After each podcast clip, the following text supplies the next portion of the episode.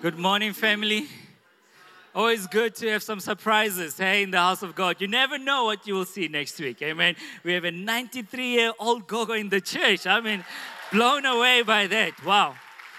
She still comes to church. We have no excuse to come to church. On this note, I want to take time to welcome those who are visiting with us for the first time. If it is your first time at Every Nation Rosebank, just raise your hand wherever you are. We want to welcome you. First time guest, please raise your hand and keep your hands raised.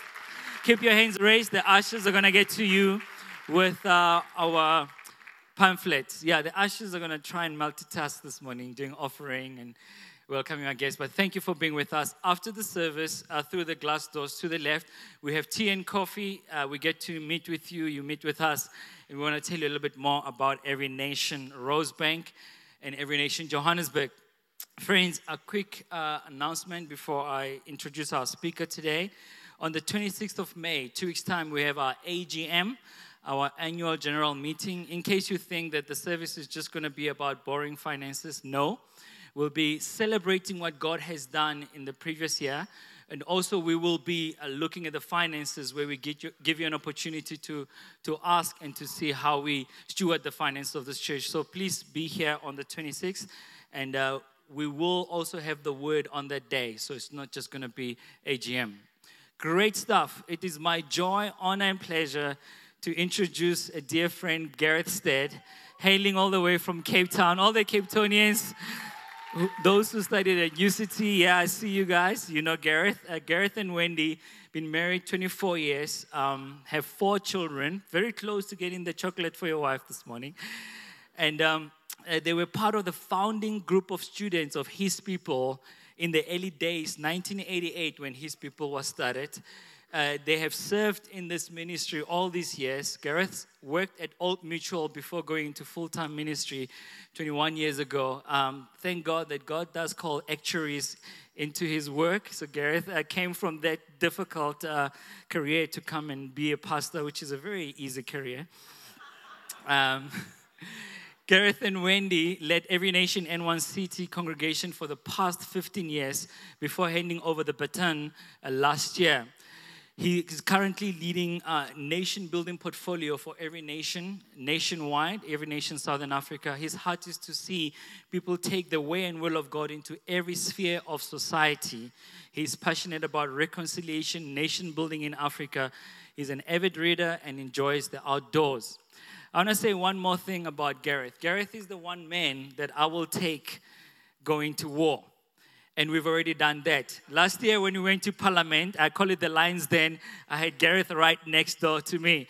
Gareth, thank you for being with us this morning, and thank you for just your passion for nation building. If you didn't know the series we've been doing, Gareth put it all together for us. Welcome, and give us the word.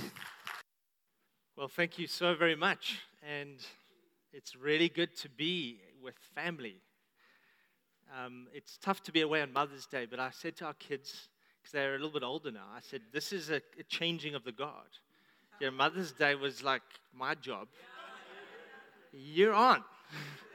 so a little phone call later. So how's it going? but uh, yeah, just honor all the, the mothers that are the rock of this nation. And um, yeah, it's a special day today. And, um, and we're going to continue to speak into the heart of our nation. Um, I just loved being part of this series, what, what the Bible says about government, and Nkosi Sikelel, hashtag South Africa. And, and today we, we want to really speak into the heart of the nation, uh, the South Africa we are believing God for. So I just want you to know that you have family in Cape Town if you're ever there. Um, we bring greetings from all our congregations there. We just, we really walk hand in hand with you guys. Um, it's just such a joy to know Simon and Lindy and many members of this team and have friends in this church as well from the decades. And as Simon says, from going to war together. And, um, and it's, it's great to engage Floyd Shivambu in Parliament. And um, even, even though he slipped out during a very important part of Simon's presentation. So we had to remem- remind the Honorable Shivambu that he, he mustn't come and speak out of ignorance. He must listen to what the pastors are trying to say.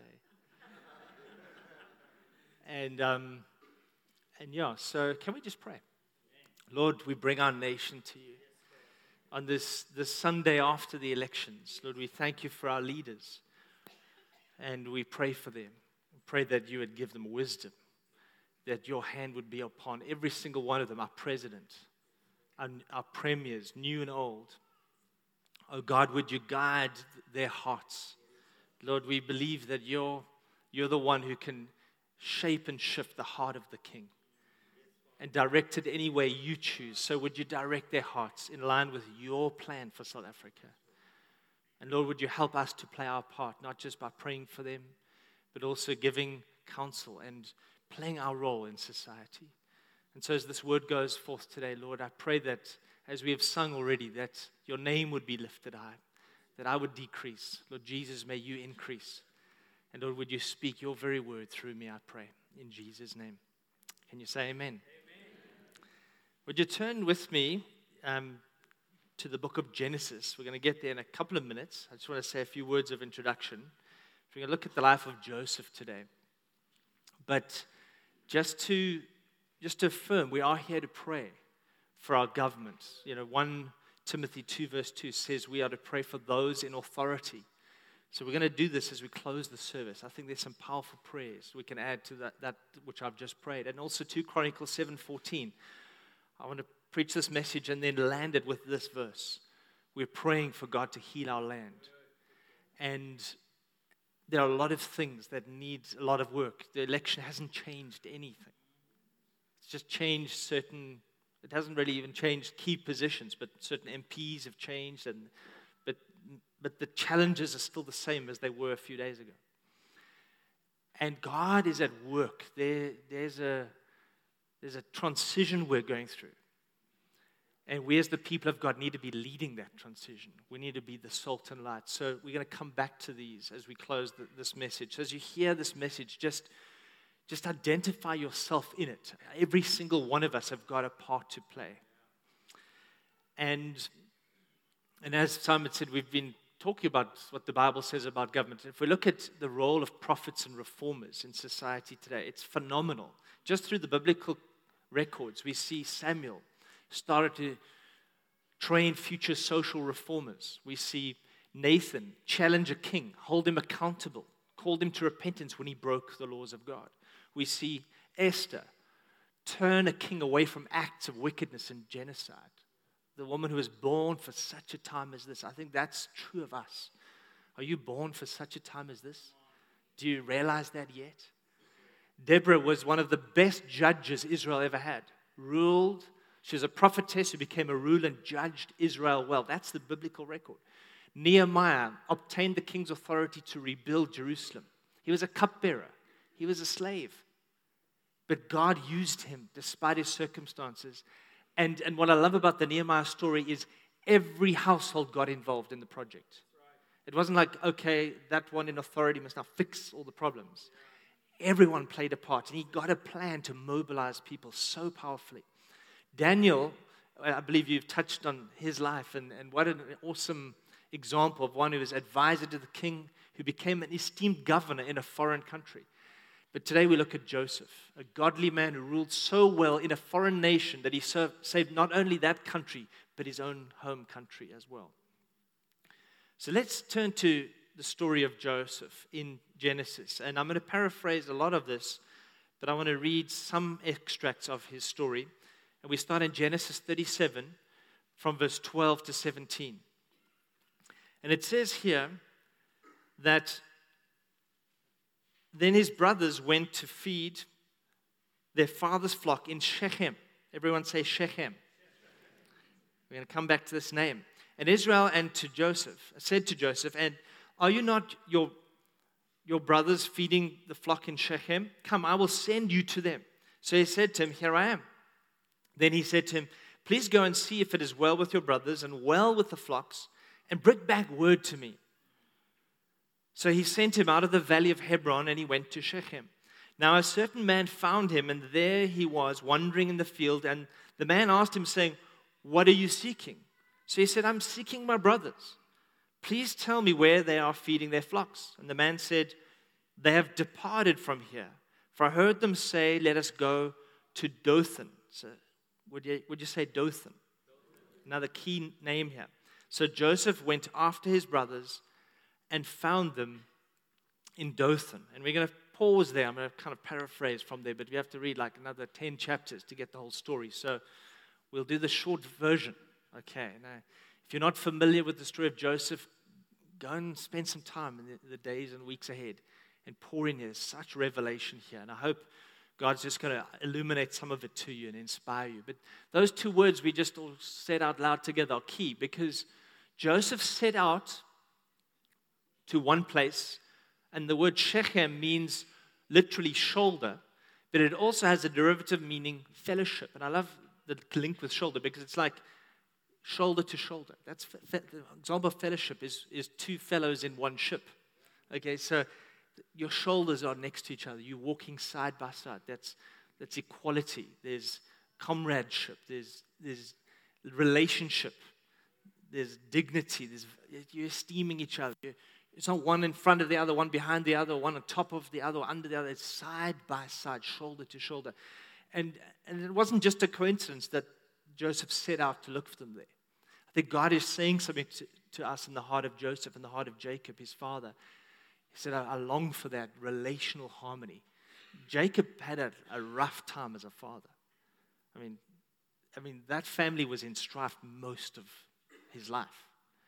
He longed for that unity, he longed for that deep harmony. He very seldom got it. It's interesting that his bones were taken to Shechem. he was buried there. He died in Egypt, but he, was, he, he begged and he, he made Joseph sweat him that he'd take him back there. And Abraham was buried there. So there was, there's a, this is a significant place in the Bible, and that's another whole message, okay? Joseph set out looking for one place. Instead, he found them at another place called Dothan. And Dothan means two wells. And I Googled two wells. I thought, wow, there are lots of places in the world today called two wells. There's a nice building over there called Two Wells. So he, he shocked up, and it's just the name of a place, but, but I don't think anything is in Scripture by accident. Because at Dothan, he was betrayed. At Dothan, his brothers just couldn't take it anymore. This guy, they were jealous of him. They were angry with him. They thought he was the favored one. Long story as well, but they basically said, We are going to kill you. But for the intervention of the older brother, they spared him his life and sold him as a slave. He was thrown into a pit. Dothan was not a nice place for Joseph. And these two wells, I believe, speak to us of the choices from then and every phase. Joseph enters four phases of his life from then on. This is the first phase. Okay, his childhood maybe is actually the first phase, but this is, this is the first phase I want us to highlight here. And he has to choose to drink from one of two wells. And you see in his life, he can drink from the well of bitterness or he can drink from the well of forgiveness. I believe that's the well of reconciliation. I believe God has us as a nation at Dothan once more. And we can drink from the well of bitterness. And there's a lot that goes there's anger, there's resentment, there's frustration, there's a lot of pain that draws us to the well to say, I, I can't take it anymore. I'm just, I'm done. Where is God in my pain, in my story? And I want to appeal to you today that, that let's look at the life of Joseph. If anyone was justified to drink of that well, it was him. And he chose to drink from the well of forgiveness. And he chose to see God in his pain, God in his story. And he had to choose that several times. And because he did that and continued through these four phases of his life, he was able to lead his family into their destiny. He was able to save entire nations in that whole region of the world. So, this first phase is this phase where he, he's put where he doesn't want to be. He's looking for Shechem. He ends up at Dothan, and he has to choose now what I did. These brothers have just rejected me. I'm going to, I'm going to reject them back. I'm going to get angry with him. I'm going to reject God too. How could God let me do let this happen to me? He, he, he's shackled as a slave, sold. His life is worth nothing. And the hardship, the pain, just a phenomenal thing. But, but I'm using this phrase, he's put there. Yes, he's put by his brothers there. But sovereignly, he's put by God there. And this is the part of the Bible story that's hard to preach on. Because, like, yes, where was God? Why didn't God stop the brothers and just said, this isn't right? Obviously, this is their sinfulness. This is their total fallenness and depravity just manifesting to reject their own brother. But if we, if we see Joseph, he has what I like to call a put me anywhere attitude. I'm going to ask you, do you have a put me anywhere attitude? Because this word put comes from Genesis 2, verse 15, where it says to our, our common ancestor, Adam, God took him and put him in the garden. He didn't come to Adam and say, Would you like to live here? Would you know, you, there's some things in life that you don't get to choose, they are chosen for you. I believe who you marry should be chosen by God. I mean, God likes you to have a say in it, in the process, okay? You don't get to choose what family you're born into. You don't get to choose what nation you're born into. It's chosen for you. You don't, you shouldn't actually choose your local church. You should let God choose your local church. Okay, again, that's another whole story. Okay, so God takes us and puts us, but then there are a lot of things God wants us to choose, and He gives us the freedom of choice. He, but, but we need to start with God's choice before we get onto our rights and choices. And this word put means to rest, to allow, to find rest, to lay down. There you see it. And, you know, when we respect God's choices for us, we say, God, you have put me in this nation. You have put me amongst this people for such a time as this, then we'll find rest. But when we keep questioning God's choices, you're going you're to be restless. Because we need to trust that God is the God that Isaiah spoke of in 48, verse 17, that I'm the Lord who knows what is best for you and who leads you in the way that you should go. And, and if you do that, then you say, okay, God, I trust your choices. And I will then get my attitude right. I'm going to have an attitude like Joseph. You can put me anywhere. Did, did you just say that? That's a very dangerous prayer to pray. Okay, are you ready to pray a dangerous prayer with me? I mean, I, have got a history, a record of praying dangerous prayers. Let me tell you, God answers prayers in faith that if you say, God, put me anywhere, maybe He's going to change your job. Maybe He's going to introduce you to someone that He wants you to get married to who might not be the easiest person to get on with at first. but you're meant for each other. You're meant to bring out the strength and the best in each other. Maybe God will send you to another nation to be part of a church planning team It'll be tough ground. But if you say, God, put me anywhere, the easy ground is taken. It's the hard ground that's left. And there's a lot of hard ground left in this nation. And so we need to say, God, put me anywhere. I mean, we prayed that prayer at the beginning of 2016 as we listened to students and the Rhodes Must Fall movement at UCT. We sat down with students to tell us why this thing has just taken over the campus. We heard the stories of pain. And I prayed a prayer. I said, God, you put me anywhere in this story. By the end of that year, we were linking hands with church leaders leading the Fees Must Fall protest to Parliament. They asked us to lead. We just came to serve and just to make sure there, there was going to be peace and the police weren't going to break the law and, and the protesters wouldn't get out of hand. And, and then they said, No, can you guys go to the front, please? I think they, they realized we'd be soft targets you know, just safety from those stun grenades. And it, just, it was more strategic than it was, but it was still, there was still a lot of honor in it. It's like our leaders are here. Cross spectrum of the Church of Cape Town, all different denominations. And a lot of people question that. Why? Why did you do that? When Pravin Gordhan came out to receive the memorandum. And, um, and unfortunately, things didn't end peacefully. And that was mainly because a lot of these church leaders got tired. It was like three hours later. So, yo, this is a long time to stand in the front with all these speeches at this rally. But we, we said, God, put us anywhere, even in the midst of pain, even in the midst of, of a cry for justice. Help us discern what you are doing. Joseph was put where he didn't want to be. And, and, and he said, Okay, Lord, I'm going to forgive. I'm going to drink from the well of forgiveness. I long for Shechem, but if, you, if you're going to take me a long way to get there, God, you, you better know what you're doing. I'm going to trust you. And then he enters phase two. He gets sold into Potiphar's house. And it's a phenomenal thing. If you just a quick paraphrase here, he prospers in Potiphar's house. And, he, and then what, what, what does he get for that? He gets accused falsely of sexual harassment, thrown into prison for being an, an upright, godly man, for running from sexual temptation. His thanks is prison sentence. He's in jail behind bars. But he does that again. He, God prospers him in that prison. If we read this passage, and for the sake of time, I can't read it all out now because this clock is running on me. And but if you if you were to go into Joseph's prison cell, let me tell you, I'm pretty sure I don't see it between. I, I mean, I read it between the lines. That cell was probably in ship-shaped condition, bed neatly made. He was up early, praying to God, trusting God. Why can I say that? Because the prisoner, the, the, the, the warden, gave him the keys to not just his cell, but the whole of the jail. He said, You do such a good job. I can see God is with you. That was his put me anywhere attitude. Put me in jail, I'm going to prosper there. Even jail doesn't stop God from being with me. You know, I don't see many prisons in South Africa today where the warden hands out the keys. This is a radical thing that's happening here. There's a spirit of excellence on this man. If he had drunk from the well of bitterness, let me tell you, he would have been angry, he would have been mad.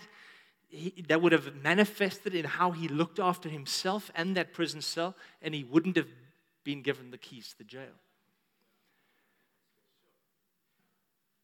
But God is at work. There's a destiny God is preparing him for. And he, he keeps drinking well from the well of forgiveness and reconciliation in faith that God has not forgotten him, that God has not neglected him. I mean, if we think of the modern day Joseph, it has to be Madiba. I mean, you know, when 27 years in prison and matter of almost days, okay, it was a couple of years, but it felt like days. Out of prison, then he was on the throne. 27 years. And he, he was tempted to drink from the well of bitterness. He could have come out there a bitter man. He could have all led us down a path of destruction. It's, it's time for revenge, it's payback time. If it wasn't for him, we would have had a lot more bloodshed than we had. And, and what did he do when he was in prison? He converted his prison cell into a library.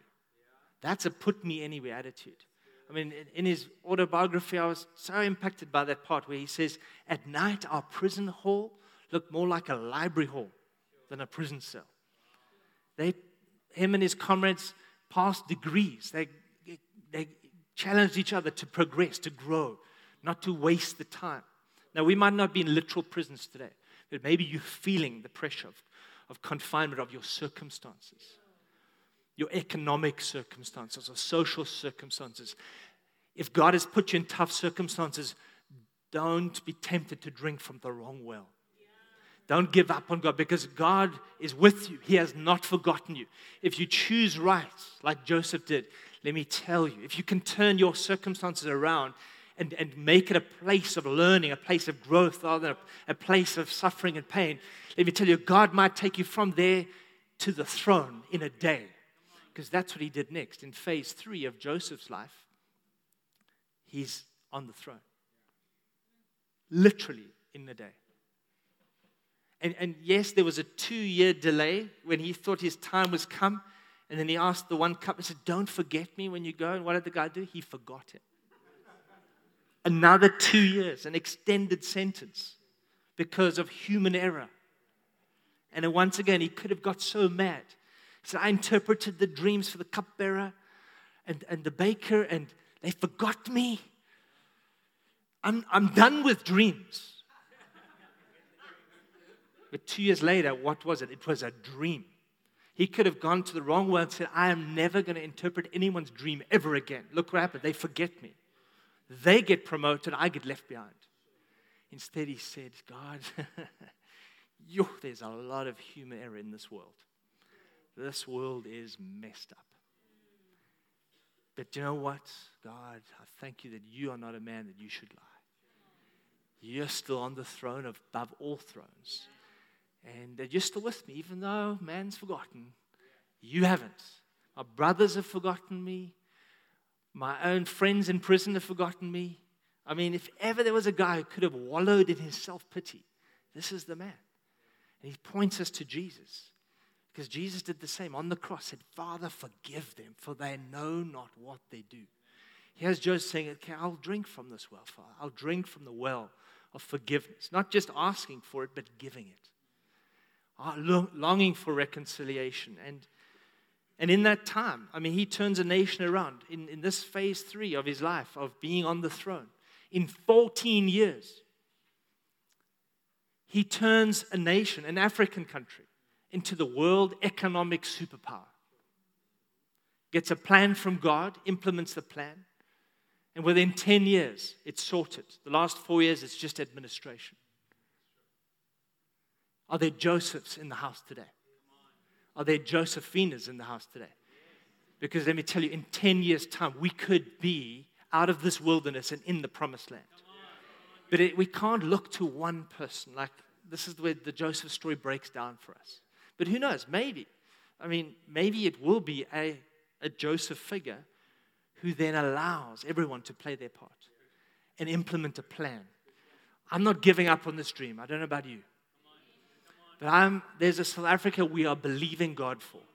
And it's worth believing for. It's worth laboring for, not just in prayer, but in action. And we've all got a part to play. And then what happens in phase four, he then eventually gets what he wants. He is put eventually where he wanted to be. He gets Shechem. He doesn't go there literally. His brothers come to him. He's reconciled with them. They weep. It says he threw his arms around Benjamin and wept, kissed all his brothers, wept over them. They, were, they felt so guilty, so ashamed because of what they'd done. He had to work real hard to try to lift the shame off of them. And again, that's Jesus. Jesus is the only one who can lift the shame because he knows the pain.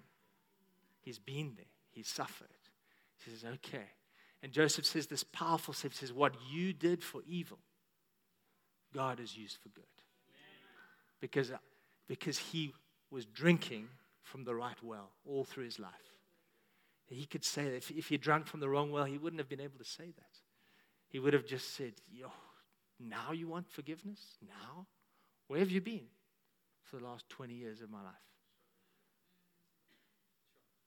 But he didn't. He said, God, you compensate. You're a redeemer. That means you can buy back even human mistakes, even the depravity that causes us to hurt one another, harm one another, be selfish and greedy.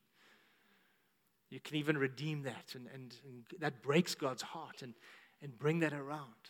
You can redeem a life. It's never too late for God to turn a life around. So I, I want to do something significant today as a, as a closing prayer, but also a declaration over us as a people and as a nation. And I know we're a local church here gathered under God, under the rule of Christ. But I, I want us to be prophetic this morning and say, let's be South Africa. Let's be even beyond South Africa because we're many nations here. Some of us have come from other nations for such a time as this. And there's, this, like Joseph, there's this connection between two nations. We've almost got two homes a home away from home and our original home, and, and we love them both. And, and I want to, I want to, this is, this is like a prayer, okay? I'm not going to pray, make it sound all like a prayer, but it is a prayer. It's a declaratory prayer. But the first part is a prayer of lament over the brokenness, the wilderness that we're in. We're not in the promised land. We might have celebrated 25 years of political freedom, but where's the economic freedom? Where's the social freedom?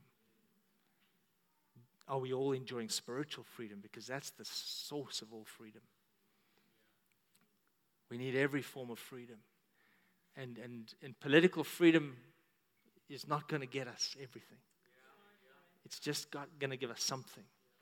So, this is, uh, and what I want you to do is, if, as you hear a part of the lament, and then it's a prayer of faith, that, that is, it's declaring hope and faith for what I believe we are as a, as a family of churches and the whole of the body of Christ, I believe in South Africa, longing for and praying and believing for.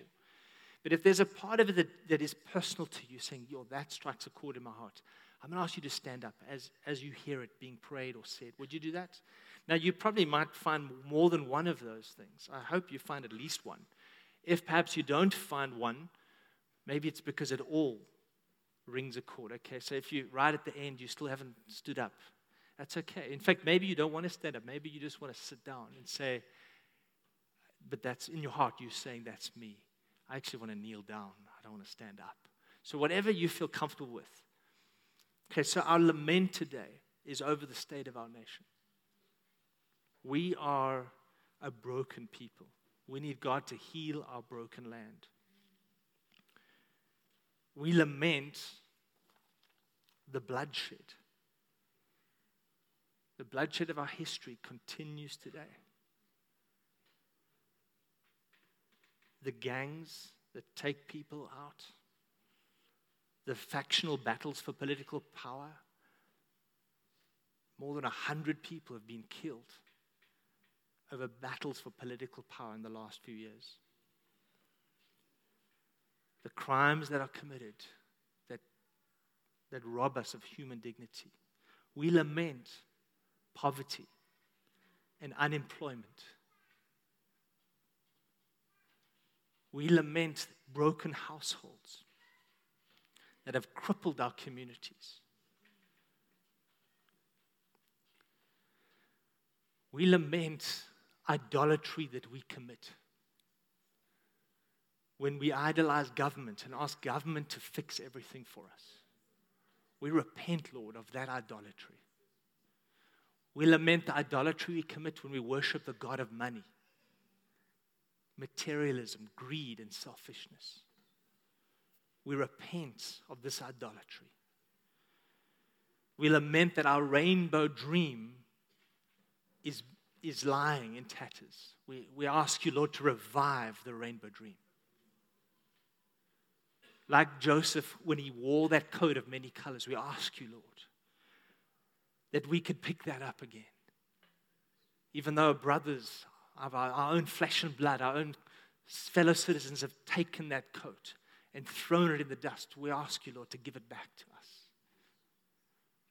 as a nation, we're crying out to you because this is the South Africa, God, we are believing for. We are believing you, Lord, for a South Africa where there is revival and reformation.